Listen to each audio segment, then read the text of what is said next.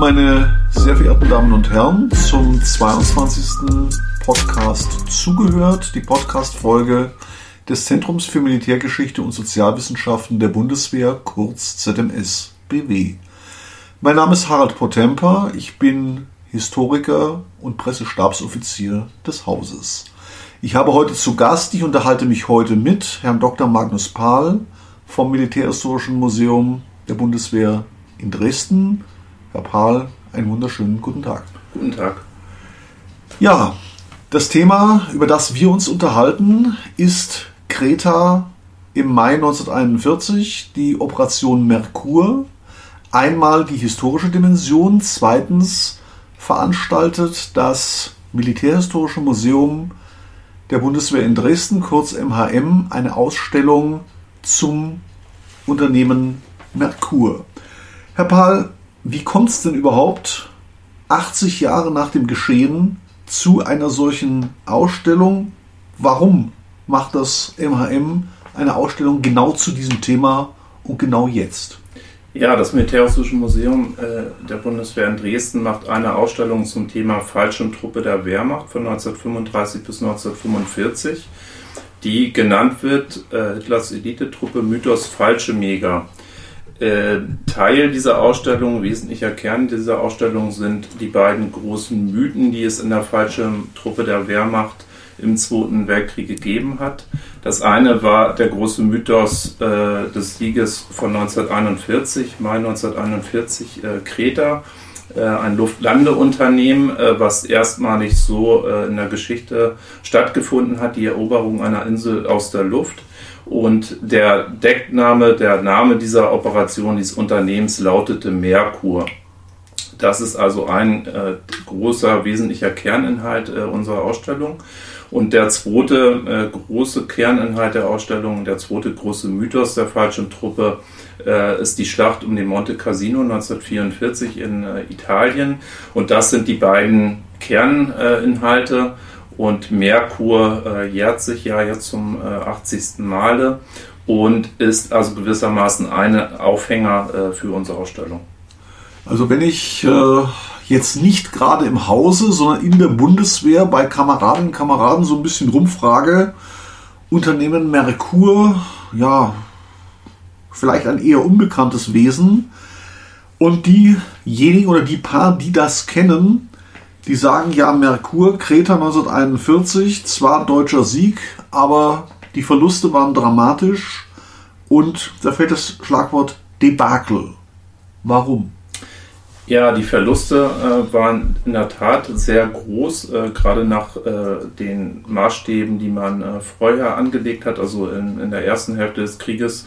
Äh, wenn man das vergleicht, äh, beispielsweise mit dem gesamten sogenannten Balkanfeldzug, wogen die Verluste von über 3000 Fallschirmjägern, die getötet wurden, die meisten am ersten Angriffstag, doch sehr schwer. Und ähm, oftmals wurde bisher in der Forschung ähm, das Ganze ja quasi dem äh, planenden Offizier in die Schuhe geschoben. Das war der General der Fliegerkorps Student, der kommandierende General des 11. Fliegerkorps.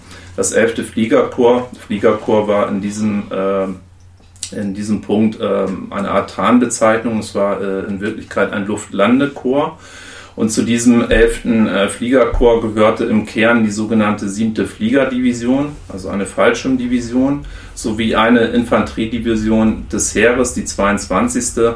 die für Luftlandeaufgaben ausgebildet worden war und ausgerichtet war. Diese 22. Luftlandedivision wurde für Merkur nicht eingesetzt, sondern man improvisierte und setzte stattdessen die 5. Gebirgsdivision als Luftlandetruppe ein.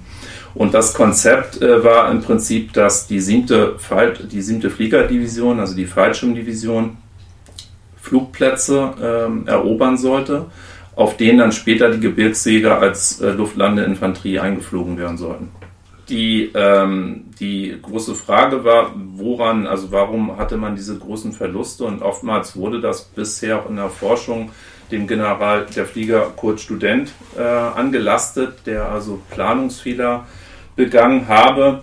Und das stellt sich aber nach Blick gerade auch in neu zugängliche Quellen ähm, aus äh, unserer Sicht anders dar, weil der Operationsplan durchaus nachvollziehbar ist.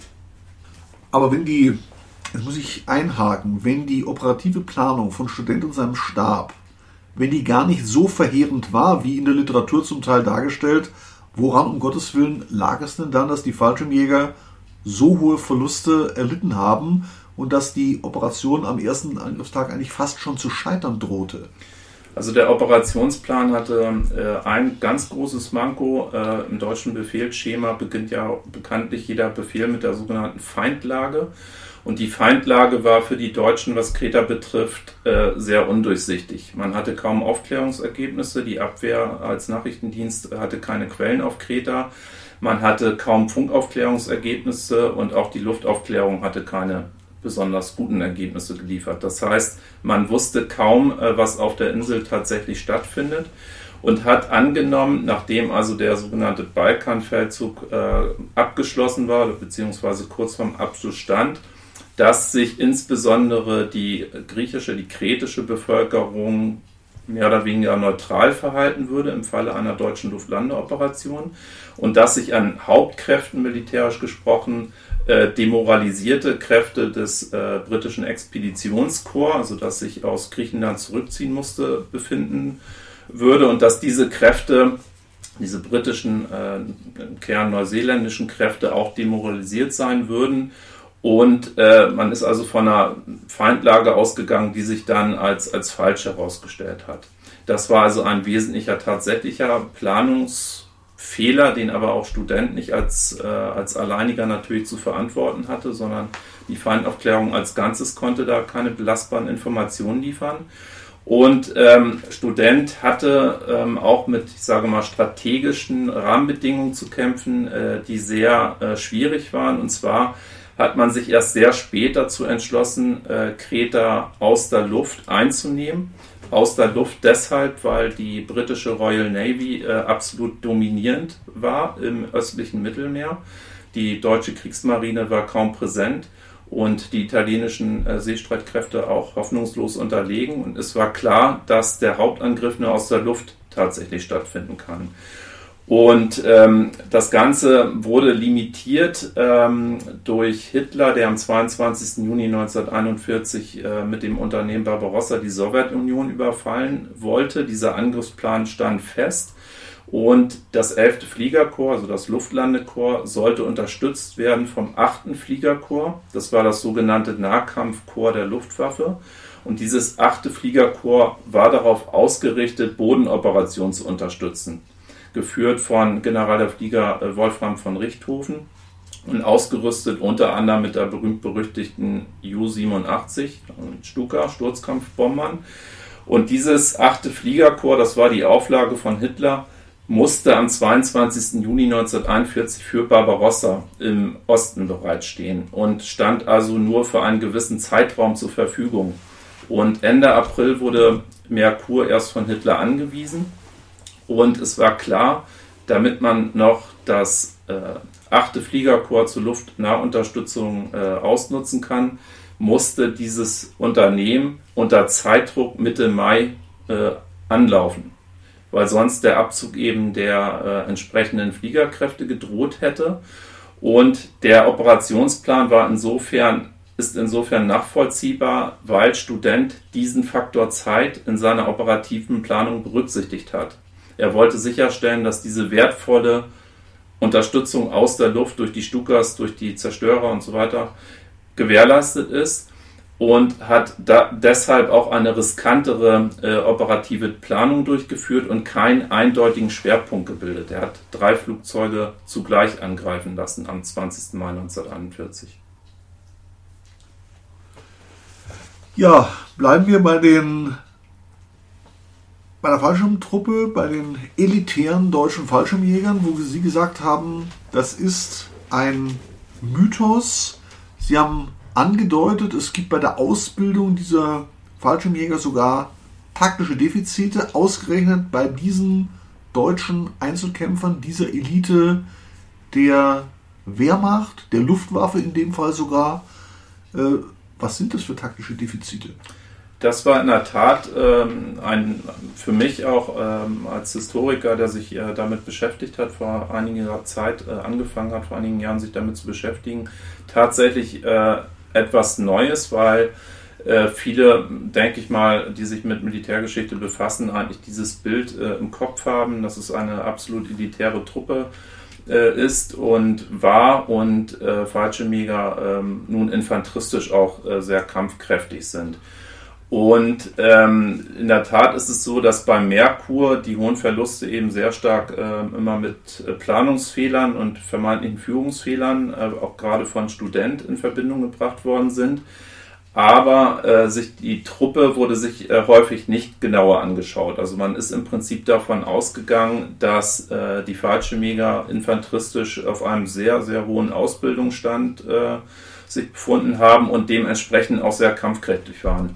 Wenn man sich das genauer äh, anschaut, äh, die, die Ausbildung der Fallschirmtruppe, stellt man aber sehr schnell fest, dass die Fallschirmtruppe zwar was den Einzelschützen betrifft, durchaus gut ausgebildet war. Woran es aber gehapert hat, war die Verbandsausbildung.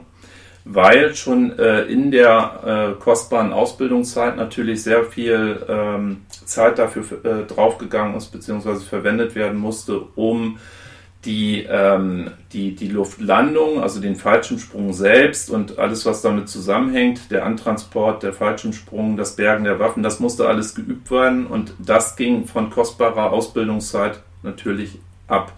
Das ist ein Grund, warum äh, die, die infanteristische Kampfkraft, die Ausbildung, was das rein infanteristische Handwerk betrifft, gar nicht so hoch war wie beispielsweise bei der normalen, in Anführungszeichen, Infanterie. Hinzu kommt, dass die Fallschirmtruppe ein äh, Führerkorps, wie es damals hieß, hatte, das äh, zu großen Teilen ähm, aus der Luftwaffe hervorgegangen ist, aus dem Regiment General Göring, also der Wachtruppe von Hermann Göring. Und diese Wachtruppe, das Regiment General Göring, setzte sich aus der Polizeiabteilung ZBV Wecke zusammen einer Polizeitruppe, die ähm, schon vor der sogenannten Machtergreifung am 30. Januar 1933 aus überzeugten Nationalsozialisten der ersten Stunde gebildet wurde. Und als Hermann Göring 1933 preußischer Innenminister ist, nutzt er diese Polizeiabteilung Wecke, um im Kampf gegen Kommunisten Andersdenkende durchzugreifen. Diese äh, Polizeiabteilung, wie gesagt, die Offiziere dieser Polizeiabteilung, die Polizeioffiziere, werden 1935 bei Aufbau der Luftwaffe in die Luftwaffe von Göring überführt und bilden eben den Kern des Regiments General Göring, was wiederum die, das erste Bataillon der Fallschirmtruppe aufstellt. Das heißt, um es kurz zu fassen, die militärische Ausbildung dieser ehemaligen Polizei und dann frühen Luftwaffenoffiziere von Görings Wachtruppe war nicht äh, so äh, gut wie die beispielsweise von den Reichswehroffizieren, die äh, die solide infanteristische Ausbildung genossen hatten. Aber wenn ich mir jetzt all diese Defizite, die Sie genannt haben und vor allem dieses ungleiche Kräfteverhältnis, die offensichtlich unklare Lage anschaue, stelle ich mir die Frage, warum siegen denn die Deutschen dann bitte? Diese Frage, warum die Deutschen gesiegt haben, wurde äh, natürlich häufig gestellt ähm, und immer wieder gestellt. Die Verluste sind hoch. Trotzdem gelingt es den Deutschen, ähm, einen von den drei Flugplätzen ähm, am zweiten Angriffstag einzunehmen, in der Nacht vom 20. auf den 21. Mai und Verstärkung auf diesem Flugplatz anzulanden. Fallschirmjäger und am Nachmittag des 21. Mai dann auch Gebirgsjäger, die dann eingeflogen werden konnten mit U-52 Transportmaschinen. Der Flugplatz Malem lag noch unter feindlichem Feuer, aber man konnte die Gebirgsjäger anlanden und äh, in, im Zuge dessen ähm, flogen, wurden immer mehr, konnten immer mehr Verstärkungen eingeflogen werden, sodass das Kräfteverhältnis sich von Tag zu Tag äh, zugunsten der Deutschen ausgewirkt hat, kontinuierlich. Zudem ähm, war hier ganz klar äh, die Luftnahunterstützung äh, ausschlaggebend, also die äh, Stukas, die Zerstörer, die Jäger, die ähm, entsprechend äh, Unterstützung geflogen sind. Und quasi, was dem Fallschirmjäger nach der Landung natürlich gefehlt hat, die schweren Waffen sozusagen. Man hatte kaum schwere Waffen, man hatte welche, man hatte Leichtgeschütze, Gebissgeschütze, Granatwerfer, aber eben keine, keine herkömmliche Artillerie. Und das konnte von der Luftwaffe kompensiert werden, indem man infolge der absoluten äh, Luftüberlegenheit entsprechend äh, die Fallschirmjäger unterstützen konnte. Und die Neuseeländer, äh, da gibt es viele Quellen, beschreiben das auch, also dass die, die deutsche Luftherrschaft sehr demoralisierend war und auch nicht nur das, auch entsprechend natürlich Wirkung erzielt hatte.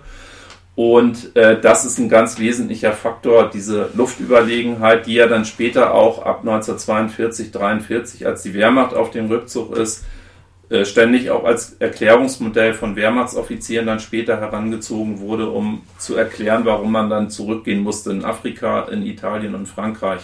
Und äh, 1941 definitiv war diese deutsche Luftherrschaft äh, absolutes Schlüsselmoment weshalb die ähm, Ausgangsplanung von Student eben auch neu bewertet werden muss, denn das hat ja sichergestellt, dass die Luftunterstützung halt gewährleistet ist.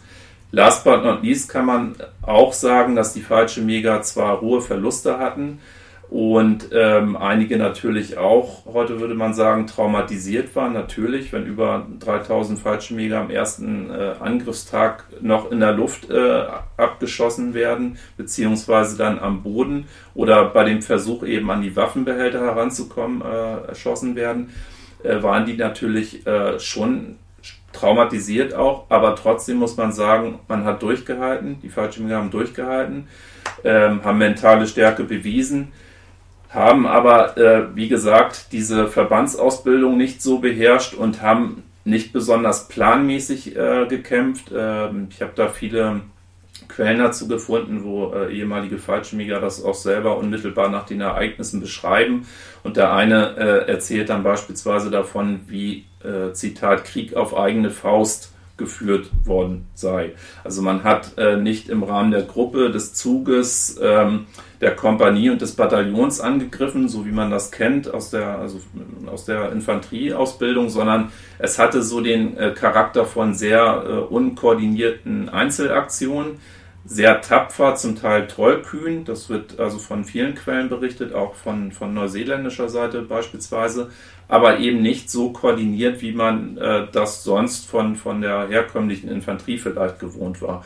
Und ein anderes, deutlich anderes Bild geben dann eben auch die Gebirgsjäger ab, die ab dem 21. Mai dann eingeflogen werden die äh, ja in Formation äh, sogar noch unter Feindfeuer dann nach vorne gehen, sich entfalten bilderbuchmäßig ähm, und fest auch in der Hand ihrer Führer sind. Und bei den Fallschirmjägern ist es tatsächlich so, viele sind auch gefallen am ersten Angriffstag oder verwundet, äh, was, was die Offiziere und Unteroffiziere betrifft.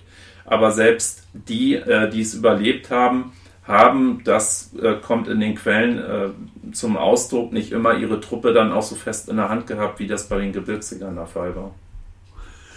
Ja, Sie haben die Quellen angesprochen. Auf diese Quellen, auf das Handwerkszeug des Historikers, Blick in die Akten gehen wir gleich noch ein. Aber eine ganz kurzer Perspektivenwechsel sei mir, sei uns gestattet. dass eine Aufgabe des Historikers ist es ja nun, sich den Quellen im Sinne von Archivalien, Erinnerungen, Unterlagen zu widmen. Das zweite ist ja die Propaganda. Wenn ich mir die NS-Propaganda so vorstelle, Revue passieren lasse, dann ist die Masse der deutschen Wehrmacht im Panzer gesessen, dann saß die Masse der Wehrmacht im Flugzeug, ist aus dem Flugzeug rausgesprungen, kurzum eine ganz moderne äh, Wehrmacht. Wir wissen umgekehrt, dass im Gegensatz zu diesem Propagandabild die Masse der Wehrmacht, speziell her, schlichtweg marschiert ist, zu Fuß gegangen ist, per Pferd oder per Pferd und Wagen. Wenn wir auf die Fallschirmjäger zurückkommen, und Sie haben es ja gesagt, dann betont die NS-Propaganda die übermenschlichen Leistungen, besonders der Fallschirmjägern. Wie kann es denn sein, dass sich ein so wirkmächtiger Mythos herausbildet und dieser wirkmächtige Mythos, der endet eben nicht 1945 mit der bedingungslosen Kapitulation, mit dem Kriegsende, sondern dieser Mythos hält sich ja im Grunde genommen bis in unsere Tage. Wie kann man das erklären? Ja, ein wesentlicher Bestandteil des Mythos ist eben tatsächlich der, dass die Fallschirmjäger als leicht bewaffnete Infanterie äh, kaum technisiert sind, zumindest im Infanteriekampf natürlich. Äh, nicht beim Anmarsch, da braucht man eine riesige Transportflotte. Also beim Unternehmen Merkur hat man ungefähr 500 U-52 benutzt und eingesetzt. Das war ähm, fast schon ähm, die Gesamtstärke der Transportflotte mit knapp 700 Maschinen zu diesem Zeitpunkt im Mai 1941. Das heißt, die Fallschirmtruppe, wenn sie im Luftlandeeinsatz, wofür sie ja eigentlich da ist, äh, eingesetzt wird, ist eine hochspezialisierte und hochtechnische Truppe und Truppengattung und war auch ähm, für Luftlandeeinsätze, was, äh, was die Zugehörigkeit zur Luftwaffe betrifft, durchaus da nicht verkehrt oder falsch aufgehoben weil natürlich bei der Fallschirmtruppe zwischen Luftwaffe und Heer äh, es immer hin und her ging. Also auch das Heer hatte Versuchs, äh, eine Versuchskompanie aufgestellt und ein Versuchsbataillon dann später, was dann aber in die Luftwaffe auch äh, integriert wurde. Und das Heer hat natürlich äh, argumentiert, wenn die Fallschirmjäger erstmal gelandet sind, ob mit Fallschirm, Transportmaschine oder Lastensegler, dann kämpfen die infanteristisch. Also gehören sie zu uns. Und Göring hat sich diesen Vereinnahmungsversuchen des Heeres äh, sehr rigide natürlich ähm, entgegengestellt, weil er seine Wachtruppe, und das waren die Fallschirmjäger von der Genese her, seine Wachtruppe nicht äh, dem Heer äh, überantworten wollte. Und es hat also von daher von vornherein ähm, schon organisationsgeschichtlich quasi angelegt, eine gewisse Konkurrenzsituation gegeben zwischen Heer und Luftwaffe. Die Heeresoffiziere haben äh, den, der Luftwaffe ähm, permanent im Prinzip auch misstraut und haben ganz äh, scharfäugig auch auf die Unternehmen und Operationen äh, der Fallschirmjäger geäugt und das beobachtet. Und die Fallschirmjäger als Teil der Luftwaffe fühlten sich äh, vom Heer oftmals benachteiligt, ähm, auch gerade im späteren Kriegsverlauf. Äh, und insofern hat man da eine gewisse Konkurrenzsituation. Nach dem äh, Unternehmen Merkur, was äh, zwar erfolgreich war, aber wie gesagt mit hohen Verlusten abgelaufen ist, musste die Luftwaffe dann auch hinnehmen, dass ein Infanteriegeneral des Heeres an die Spitze der Fallschirmdivision gestellt wurde. Sehr zum Unwohlen, Unwohlsein der äh, Fallschirmjäger natürlich. Und der Mythos der Fallschirmjäger ist im Prinzip der, dass man immer leicht bewaffnet ist. Im Prinzip äh, überspitzt gesagt, das findet man äh, überspitzt äh, auch in Quellen, dass man mit dem Kappmesser quasi in der Hand und der Pistole, spielt natürlich auf die Luftlandesituation an, wenn ich noch nicht äh, mein Gewehr aus dem Waffenabwurfbehälter genommen habe, dass man im Prinzip mit Pistole und Kappmesser dem übermächtigen Feind entgegentritt und den trotzdem besiegt. Was aber natürlich ähm, ausgeblendet wurde bei diesem Mythos war, dass die Fallschirmjäger sehr wohl eine sehr gute Infanterieausrüstung hatten, also deutlich mehr Maschinengewehre, ähm, Spezialwaffen wie beispielsweise das Leichtgeschütz als Fallschirmartillerie und dass man also schon nach dem Luftlandeeinsatz verhältnismäßig äh, gut ausgestattet war, infanteristisch. Und später, als man nicht mehr nach Kreta als äh, Fallschirmjäger äh, eingesetzt wird, sondern als mehr oder weniger Infanterie eingesetzt wird, wird dafür gesorgt, dass die Fallschirmjäger auch schwere Waffen bekommen und ausgestattet werden wie annähernd eine, eine Infanteriedivision und in vielen Bereichen sogar noch besser, auch gerade was die Motorisierung betrifft. Ja, schönen Dank. Ähm, lassen uns auf die Quellen zurückkommen. Ich bin jetzt gut zwar Historiker, habe mich nun mit der Fallschirmtruppe nie besonders beschäftigt, ganz naiv davon ausgegangen, 80 Jahre am Krieg müssten doch sämtliche Quellen zu dieser Fallschirmtruppe, deutschen Fallschirmtruppe des Zweiten Weltkrieges drei, vier, fünf, sechs, sieben Mal umgegraben worden sein. Sie haben von neuen Quellen gesprochen. Was sind denn an neuen Quellen jetzt noch zu entdecken? Was gibt es denn da Neues? Die Fallschirmtruppe als Teil der Luftwaffe hat ähm, die Masse, die Mehrzahl ihrer Quellen bei Kriegsende vernichtet. Das heißt, äh, die Luftwaffe nach Schätzung hat 98 Prozent ihrer Akten vernichtet und wie gesagt, bei der Fallschirmtruppe sieht es ähnlich aus. Einige wenige Fragmente haben den Krieg aber überdauert. Beispielsweise haben äh, Fallschirmjäger-Offiziere, die kriegsgeschichtlich interessiert waren, wie auch immer, äh, Akten versteckt zu Hause, eingegraben, vergraben, nach dem Krieg wieder ausgegraben. Und vieles von diesem Material ist beim Bund Deutscher Fallschirmjäger dann gelandet. Und dort beim BDF ähm, lagen diese Quellen und waren in der Regel bis vor ja, einigen Jahren auch ja, von den Fallschirmjägern mehr oder weniger nur einsehbar. Also man hatte in gewisser Weise seine Hand da drauf, wer also diese Akten sich anschauen kann. Das hat sich Gott sei Dank äh, geändert. Der BDF ist transparent geworden und hat seine Akten an das Bundesarchiv Militärarchiv gegeben und inzwischen auch die Akten abgegeben an das Bundesarchiv Militärarchiv. Also die sind mittlerweile benutzbar, diese BDF-Akten. Und das ist ein ganz, ganz wichtiger zentraler äh, Aktenbestand, was die Fallschirmtruppe betrifft. Natürlich nur Fragmente, wie gesagt, aber eben sehr wichtige Fragmente und äh, der Grundstock im Prinzip, äh, was die Akten betrifft. Und da kann man dem BDF sehr dankbar für sein. Und das sind wir natürlich auch. Und dann hat sich ähm, natürlich auch Material äh, erhalten, was beispielsweise von Fallschirmjägereinheiten an Heereskommandobehörden geschickt wurden, beispielsweise von der Fallschirmjägerdivision an die übergeordnete, äh, an das übergeordnete Korps vom Heer beispielsweise. Und da finden sich dann Akten von Fallschirmjägerverbänden an, an äh, Heereskommandobehörden, die äh, Militärarchiv in Freiburg einzusehen sind. Und äh, neuerdings äh, gibt es auch einige Akten, die ähm, von, von russischer Seite ähm, als Beutedokument äh, inzwischen im Internet veröffentlicht werden und äh, die auch sehr ergiebig sind, die wir auch für die Ausstellungsvorbereitung nutzen konnten. Und last but not least natürlich äh, Quellen äh, aus privater äh, Hand. Die Quellen fließen natürlich äh, immer dichter, je länger das Ereignis zurückliegt. Beispielsweise der, der klassische Dachbodenfund dass äh, Privatleute von ihrem Großvater, wie auch immer, äh, Dokumente finden, Feldpostbriefe finden, Soldbücher finden, Tagebücher finden und auch das wird natürlich bei eBay zum Beispiel ähm, gehandelt. Ähm, also auch da, diesen Markt äh, haben wir im Blick und haben auch das ein oder andere angekauft. Das gilt auch für Fotos. Und insofern sind es zwar Fragmente, es ist eine relativ mühselige Puzzlearbeit, aber man kann schon ein, ein äh, Gesamtmosaik zusammenstellen mit diesen Fragmenten und Puzzlesteinen. Ja, Sie haben gesagt, es sind Puzzlesteine, es ist ein Puzzle, was zusammengesetzt werden soll und will, in dem Fall von Ihnen, in dem Fall auch vom Militärhistorischen Museum in Dresden. Zu diesem Puzzle gehört natürlich auch die Erinnerungskultur, zu der ich jetzt nochmal zurückkommen möchte.